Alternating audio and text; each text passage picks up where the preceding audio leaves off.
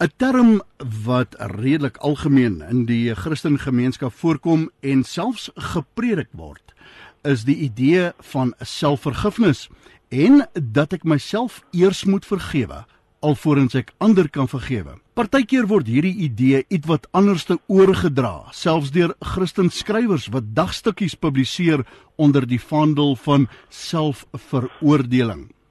Daar word selfs so ver gegaan om te sê en ek haal 'n bekende skrywer uit 'n dagstukkie boek aan: God veroordeel jou nie. Hou dan op om jouself te veroordeel. En hierdie dagstukkie skrywer koppel dit in Romeine 8 vers 1 en Romeine 8 34. Nou, na aanleiding van die vraag oor selfveroordeling en selfvergifnis op ons Facebookblad het ons wyd uiteenlopende reaksie daarop gekry met enkelinge wat dit selfs as 'n new age begrip afmaak. Ander het gesê daar's niks fout daarmee nie en dat dit selfs belangrik is vir 'n gesonde Christelike bestaan. Ons het span deskundiges in genader vir hulle opinie oor die onderwerp en soos Handelinge 17:11 ons uitdaag om te doen, die skriftige ondersoek om te kyk wat my en jou te doen staan aangaande hierdie vraag. Maar ons neem eers 'n breek en is terug net hierna. Saam met my op die lyn om met ons te gesels hier oor Dion Swanepoel genader, 'n evangelis wat aktief betrokke is by sendingwerk in China en onlangs teruggekeer het na Suid-Afrika. Dion, 'n hartlike goeie dag aan jou, baie welkom. Kan ek begin deur vir jou te vra, wat sou jy sê, waar kom die term selfvergifnis vandaan wat uh, vandag so oor gepraat word? Byna baie dankie. Dit is 'n wonderlike voorreg om te na deelneem aan die program. Uh byna ek dink dat die fout wat gemaak word is dat baie mense loop met 'n klomp skuldgevoelens rond. En dit is so dat 'n mens inderdaad deur jou gewete aangekla word en dit is die werk van die Heilige Gees om dit te doen. Maar om nou te kom sê dat ek myself moet vergewe alvorens ek sou iemand anders kon vergewe is vir my so effe onbybels. Die Here Jesus het gekom en hy het kom sterf aan die kruis vir ons sondes. Hy het dit alles betaal. En dit is waar ek my my verlossing moet gaan soek en en my vergifnis. Ek moet myself vir niks vergewe nie. Ek kan myself inderdaad vir niks vergewe nie. So ek vind hierdie konsep 'n bietjie vreemd. Ek dink in Hebreërs is daar 'n teksvers wat sê as my gewete my aankla, moet ek tog altyd onthou dat God groter as my gewete is. En ek dink dis die belangrike. Uh daar is niks waarvoor ek myself kan of wil vergewe in die eerste plek nie. So hierdie term selfvergifnis wat so geuit word in ons hedendaagse bestaan, wat sou jy sê is die eh, korrekte uh, betekenis dan daarvan?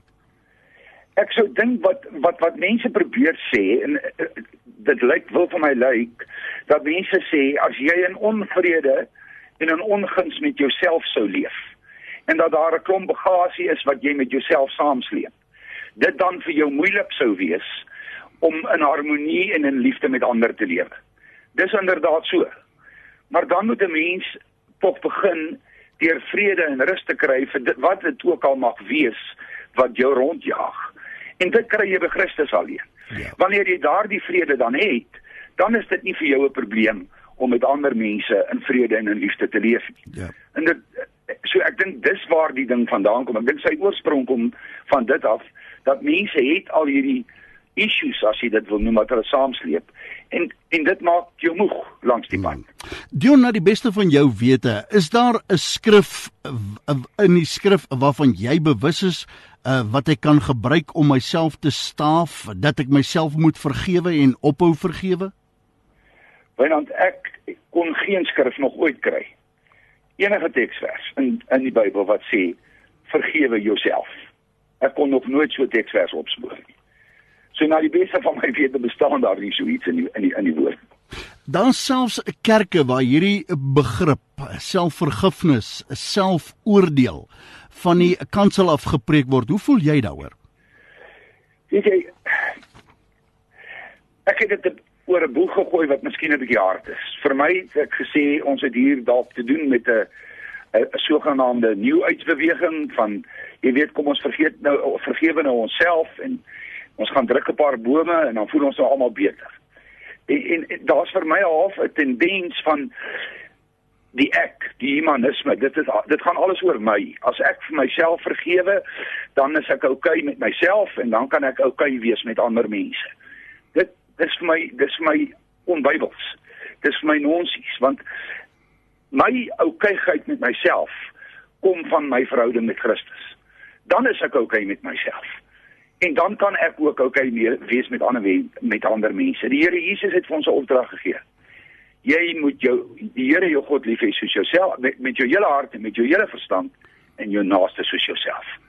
Dis ons opdrag. Nie om onsself te vergewe nie. Ja. Daar word selfs gepraat van selfveroordeling in parallel met selfvergifnis. Jy het vroeër daarna verwys en gesê dis ons gewete wat ons uh, aanspoor tot tot hierdie dinge, nê? Absoluut. Kyk, selfveroordeling is is 'n probleem. Ek dink waar, waar selfveroordeling vir my anders uh, is as selfvergifnis is die ding waar 'n mens jouself aanhoudend kastei oor dinge wat jy dalk verkeerd kon, kon gedoen het. En daarom dat ek vroeër aangehaal het, die Here sê vir ons, as jou gewete jou aankla, ek wat die Here jou God is, is groter as jou gewete. Met ander woorde, wanneer jy 'n ding 'n saak met die Here uitgemaak het en jy vergifnis gevra daarvoor, en natuurlik moet 'n mens opreg wees in daardie vergifnis wat jy vra, dan moet jy dit daar laat. Dan los jy dit by die Here. Jy sleep dit nie meer saam met jou So selfveroordeling is 'n probleem. Ek dink baie mense het daardie probleem dat hulle te hard is op hulle self. Sou 'n mens dit dan nou oor daardie selfde boeg wil gooi en sê, "Wel omdat jy so hard op jouself is, moet jy leer om jouself te vergewe." Ja, dan kan 'n mens seker daaroor debatteer. Alhoewel ek nie dink jy kan of moet of mag jouself enigstens vergewe vir enigiets. So ter afsluiting eh, volgens jou die eh, selfveroordeling, selfvergifnis kom net van Christus af. Absoluut. Absoluut. En, en die mens se aanhoudende kastyding van homself waar jy absoluut jouself veroordeel die hele tyd. Oor, oor daar is ook 'n stukkie ongeloof daarin, nê? Want nou aanvaar ek nie dat Christus my vergewe het nie. So hoekom wil ek myself aanhoudend kastyd dan nou daaroor? Dion, baie dankie ook vir jou deelname en jou gedagtenis aangaande die onderwerp. Baie baie dankie, dit was 'n eer en 'n voorreg. Nou ja, ons het ook vir Jaco Strydom, 'n bekende skrywer, ook 'n predikant en 'n man wat aan die hoof van die organisasie Echo Youth Foundation staan. Jaco, baie welkom. Kan ek begin deur vir jou te vra waar kom die term selfvergifnis vandaan? Dankie Wynand, nee, dit is 'n groot voorreg. Weet jy, ek, ek dink ons sit met 'n klomp skuldgevoelens en 'n klomp frustrasies met onsself en uh, die vraag is wat maak 'n ou nou? Jy weet, mense, uh, ek dink as ou baie prakties raak. Jy sien 'n ouetjie wat 'n vreeslike ding aangevang het, tot bekering kom of hy was reeds 'n Christen toe dit aangevang het en nou loop hy met hierdie vreeslike ding en hy het nou vir die Here gaan vra, Here, asseblief vergewe my en hy teologies kan hy dit baie mooi uitmaak. Hy kan vir jou sê, weet jy wat, God het my vergewe. Maar dan kom jy agter, weet jy wat, hy sukkel, hy hy verwyd homself en hy's kwaad vir homself al weet hy die Here het hom vergewe. En dan dink ek begin 'n mens praat oor selfvergifnis. Maar wat beteken die term selfvergifnis dan in ons hedendaagse bestaan? Is dit in Bybelse tyd het die mense dieselfde probleme gehad as vandag of is dit net 'n term uit vandag se tyd uit? Ja, ek dink die mense het dieselfde probleem gehad. Ek dink natuurlik glo ons die Bybel wat uniek is van Christene, is ons glo die een wat ons help om by innerlike vrede uit te kom, nee, want onthou die Bybel praat dalk nou nie sê nou dalk nie die woord selfvergifnis nie, maar die Bybel sê self 'n deel van die vrug van die Gees is om vrede te hê. En ek dink wat wat vir ons uniek maak is ons het die voorbeeld van Jesus om te sê maar vergifnis is altyd 'n beter opsie as bitterheid en om te sê, weet jy wat, ek moet streef na vrede, na 'n toestand van vrede in my hart. En as ek dan onvrede het oor 'n ding, of vat ek dit na die Here toe, en dan werk ek in die Here en dis mos nou nie net die Here wat dan werk aan nie, ek moet ook werk. Dan aanvaar ek, jy weet ek ek vat daai vergifnis en ek maak dit deel en en miskien op 'n sekere tegniese punt begin 'n ou dit dan nou noem selfvergifnis, jy weet, maar ek ek weet nie of hy so tegnies moet raak nie. Ek dink Ek dink is uiteindelik Jesus se vergifnis wat ons bring by alle vergifnis of dit vergifnis is van ander mense en of dit ons is om ook vrede te maak met myself dat ek 'n klomp foute gemaak het in die verlede en dat ek weer 'n nuwe begin maak in die in die Here. Wanneer ons dan gesels oor die term selfvergifnis, as ek dan sukkel om myself te vergewe, Hoe vergewe ek myself en hoe pas ek dit prakties toe? Wat beteken dit op voetsoolvlak? Ek ek dink dit beteken om dit wat Jesus vir ons gedoen het om te sê dit was nie verniet nie. Jy weet my my vraag vir iemand wat ek sien in my pastoraal sal sien sou wees, as Jesus dan nou gesterf het vir hierdie sonde van jou sodat jy werklike vryheid en vreugde en innerlike rustigheid kan belewe, vry kan wees. Is dit reg van jou om nog steeds aan daai ding vas te hou? Is dit reg van jou om nog steeds jouself te treiter, jy weet? Op 'n praktiese vlak dink ek met mens jouself net eers afvra wat is vergifnis? Bitterheid is wanneer 'n mens se wens vir iemand is, iemand wat jou seer gemaak het. Dat jou dat jou wens, jou droom vir daai persoon is dat hy sal seer kry. Jy verwens hom, jy het eintlik 'n wraakgedagte teenoor hom. Jy wens hy sal gestraf word, jy weet wens hy sal 'n bietjie getreiter word, hy sal ook die pyn voel, jy weet. En vergifnis beteken my wens verander. My wens vir daai persoon is nie meer dat hy gestraf sal word of dat hy sal seer kry wat ek wil nie. My wens vir hom is nou dat hy genesing sal beleef en dat hy sal herstel. Ja, wanneer dit nou kom by hierdie idee van selfvergifnis, is dit maar dieselfde dink ek, is dat my wens vir myself verander. Jy weet, party ouens is so kwaad vir iets wat hulle aangevang het vir hulle self. Hulle is eintlik hulle hele lewe is een groot straf, jy weet, waar hulle hulle self nou wil terugkry. En dink as ek nou genoeg pyn hiervoor beleef het, dan sal ek dit nou nooit weer doen nie. Wat vergifnis beteken, weet jy wat? Ek gee dit oor aan God. Jesus het gekom kom sê kom na my toe almal wat moeg en oorlaai is. En ek gee dit vir Jesus. En as ek dit vir Jesus gegee het, dan nou hou ek ook nou nie meer self daaraan vas nie. Baie van ons predikers stel selfvergifnis gelyk aan selfoordeel. Romeine 8:1 in aggenome, Romeine 8:34 in aggenome en dan gaan party ouens so ver om te sê maar God veroordeel jou nie, hou dan op om jouself te veroordeel. Is hierdie skriftuurlik korrek? Kyk, Wynand, ek dink as jy wat op 'n stadium die onderskeid gemaak het tussen veroordeel en om net te, te oordeel of te beoordeel. En ek dink dis 'n belangrike uh jy weet veroordeel is amper so half om 'n om te sê jy weet jy wat ek verdoem jou ek het jy weet jou einde is is is sleg jy weet daar's nie vir jou hoop nie. Waar oordeel is om te sê weet jy wat ek kyk of dit reg is en of dit verkeerd is. En daar's 'n plek daarvoor. In die bergprediking het Jesus gesê hy het gesê uh, ons moet oppas dat ons nie harder is op ander mense rondom ons se verkeerdhede as op ons eie verkeerdhede nie. Hy het gesê al eers die balk uit jou eie oog. Is 'n verskriklike radikale stelling voor jy die splinter uit iemand anders se oog uithaal. So die Bybel sê vir ons ons moet ons ons moet harder wees op onsself. Ons moet meer krities wees op onsself as op ander mense. Die alternatief daarvoor is om meer krities te wees op ander mense as op onsself. En as ons soos die fariseërs was, dan was ons eintlik maar net skyn heilig. Daar is selfs kerke waar hierdie begrip van selfveroordeling, selfvergifnis van die kansel af gepredik word. Is daar 'n spesifieke skrif wat ek hieraan kan koppel wat dit vir my die reg gee om dit te doen of hoe voel julle ouens hieroor? Ek het al met mense van die kansel af daaroor gepraat as ek mense praat oor innerlike genesing en so aan. Maar dan moet jy mens die konteks verstaan, dan sê mense vir mense onthou Ek kyk die vreeslike sondes wat Dawid gedoen het. Jy weet, ek bedoel dit is seksuele sondes en is moord en is verskriklike goed en wat ander ouens in die Bybel gedoen het en God het hulle vergewe, so hy kan jou ook vergewe.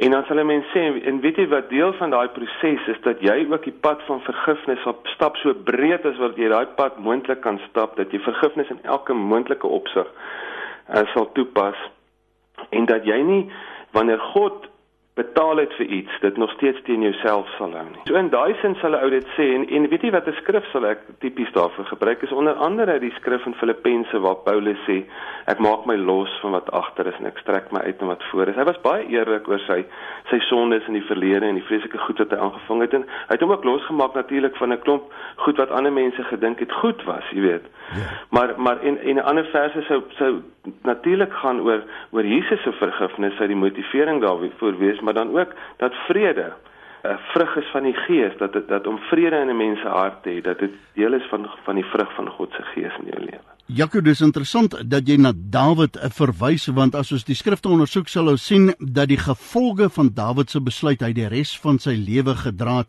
Sou 'n mens kon sê dat sy gewete hom dan gedurig herinner daaraan alhoewel hy vergifnis van God ontvang het? Kyk ons kry dit dikwels net dat iemand iets sou doen. Jy weet as jy nou 'n vreeslike ding aangevang het, jy het net met die met die kar in die boom vasgejaag, dan gaan en jy die Here het jou jy het nou jy was dronk geweest en jy het by die Here gaan repent en jy het reggemaak en nou het jy vergifnis ontvang daarvoor. Dan gaan die duik nie sommer net skielik uitpop nie. Jy weet die boom gaan nie skielik weer regop kom van self nie. Inteendeel lag gaan waarskynlik 'n tyd wees en sekere goed wat 'n mens in die verlede gedoen het, het in die, het gebeur en en jy kan dit nie gaan verander nie. Jy weet die konsekwensies is daar. Met Dawid sien mense dit ook dat daar van die konsekwensies die res van sy lewe daar was, maar daar was ook 'n stuk vrede tussen Dawid en God wat herstel het. Dis ou Psalm 32 en ek dink die ander een is Psalm 53 waar Dawid vertel en sê hy toe ek geswyg het oor my sonde toe ek stil gebly het toe oor het my liggaam uitgeteer hy sê dit selfs fisiese effek op my gehad maar toe ek na God toe daarmee gaan toe alles begin regkom Dit my en ek bedoel nie daarmee die konsekwensies nie, maar toe sy hart weer gesond begin word. En nou lees tog van daai stuk herstel in Dawid se lewe en dis ja. vir ons almal mooi. Jou antwoord aan die dan wat in hemele skree dat dit 'n new age konsep is en nie noodwendig in die skrif gevind sou word nie, wat sou jy vir hulle wou sê? Ek sê vir hulle sê hulle moet oppas dat die new age ding nie dalk meer in hulle eie koppe is nie. Jy weet dat mense dink partykeer so kan haat of kan kwaad wees vir hom of so teen hom kan stry dat dit later liewe dat dit later tipe van jou hele brein occupy, jy weet dat dit nou maar alles waarna jy dink en alles beoordeel jy nou deur dit. Ek dink ons as Christene moet mense wees wat lig reis. Ons moet mense wees wat geken word as ouens wat wat met wat ongelooflike of gelooflike vrede het in ons harte. En ek dink is ek dink is baie lelik om dit new age te doen. Ter afsluiting, die konsep van selfveroordeling en selfvergifnis. Kom dit nie oorspronklik maar van ons meester Jesus Christus af nie? Ek glo dit met my hele hart. Ek dink die Here Jesus het gekom om ons vry te maak om werklik vry te wees. En soos Galasiërs sê, ons moet ons nie weer onder 'n slawejuk indwing nie. En ek glo hy wil hê dat ons met vry lewe van skuldgevoelens en van vrees en van selfverwyte en van al daai goeders en ek dink is 'n baie goeie ding as ons in hom kan leer hoe om onsself te vergewe. Jaco Strydom, baie dankie ook vir jou deelname. Ons wil net meld dat die opinies gehuldig in die program nie noodwendig die van Radio Kansel of die omroeper aan diens is nie, maar wel daar vir jou as ons luisteraar om 'n ingeligte besluit oor die onderwerp van bespreking te kan maak. Laat weet ons gerus op ons Facebook bladsy of SMS ons by 37871 indien jy onderwerp het wat Christene oral raak en wat ons vir bespreking op die tafel kan sit. Jy kan myself e-pos by wynand@radiokansel.co.za. Tot ons weer gesels. Mooi bly en shalom.